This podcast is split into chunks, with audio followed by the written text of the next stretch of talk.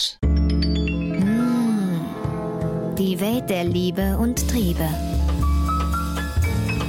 Wissenschaft trifft Leidenschaft. Im Klärwerk. Sexentzug. Immer wieder hört man davon, aber niemand weiß, was dahinter steckt. Um diese Frage zu klären, müssen wir aber erstmal eine andere Frage beantworten. Welche Hormone sind da eigentlich am Sex beteiligt und was machen die überhaupt? Sex geht nicht ohne Hormone, das ist schon mal klar. Was für ein Hormoncocktail sich aber genau beim Sex zusammenbraut, weiß nicht mal die Wissenschaft so genau. Schließlich sind etliche Botenstoffe beim Liebesakt in unserer Blutbahn und im Hirn aktiv. Ein paar davon sind aber ganz gut erforscht und deshalb weiß man auch, wie die wirken. Fangen wir mal an mit Östrogen und Testosteron. Beide Hormone kommen sowohl bei Frauen als auch bei Männern vor, allerdings in der jeweils geschlechtsspezifischen Mischung. Mehr Östrogene bei Frauen, mehr Testosteron bei Männern. Erstaunlich, auch bei Frauen wirkt besonders Testosteron luststeigernd. Damit die Hormone ansteigen, braucht es aber äußere Reize.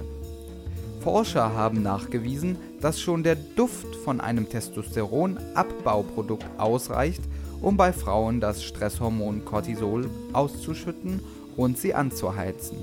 Beim Küssen und Kuscheln wird das Cortisol dann wieder abgebaut und das Oxytocin kommt stattdessen ins Spiel. Das Kuschelhormon verstärkt die Bindung zwischen den Partnern. Und was ist, wenn es dann richtig zur Sache geht? Dann läuft die Hormonproduktion auf Hochtouren. Der Organismus ist in Alarmbereitschaft. Die Pupillen weiten sich, Puls und Blutdruck steigen, die Atmung wird schneller. Nerven, die auch von den sogenannten Neurotransmittern stimuliert werden, geben den Befehl, die Blutgefäße zu weiten und die äußeren Geschlechtsorgane anschwellen zu lassen. Auf dem Gipfel der Lust kommt es dann zur Ekstase. Das Gehirn produziert die härtesten körpereigenen Drogen. Unsere Glückshormone Noradrenalin, Serotonin und Dopamin steigern die Euphorie weiter und weiter, bis ja, bis dann der Orgasmus die Hormonkaskade auf den Gipfel treibt.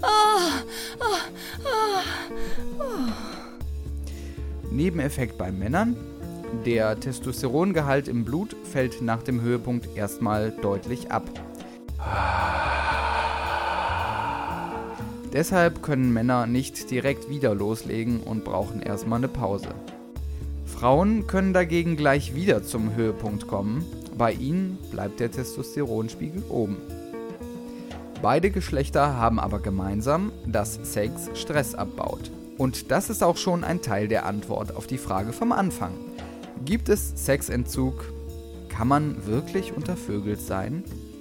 Weil Sex und menschliche Nähe besonders wirksam für den Abbau von Stresshormonen sind, kann Sex unser Empfinden stark positiv beeinflussen. Ohne Sex fühlen wir uns häufig unausgeglichen und gereizt, denn der Cortisolspiegel bleibt erhöht. Die Hippies unter den Primaten zeigen uns, wie Stressabbau durch Sex funktionieren kann. Bonobos leben im afrikanischen Regenwald und bei denen gehört es zur Kultur, einen Streit in der Gruppe mit Sex zu beenden.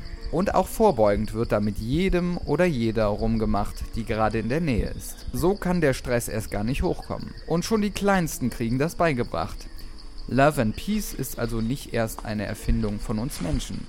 Die Affen waren schon vorher da. Und damit haben wir auch gleich die nächste Frage beantwortet. Gibt es Versöhnungsex? Ja, den gibt es. Klärwerk. Wissen macht sexy. www.kölncampus.com www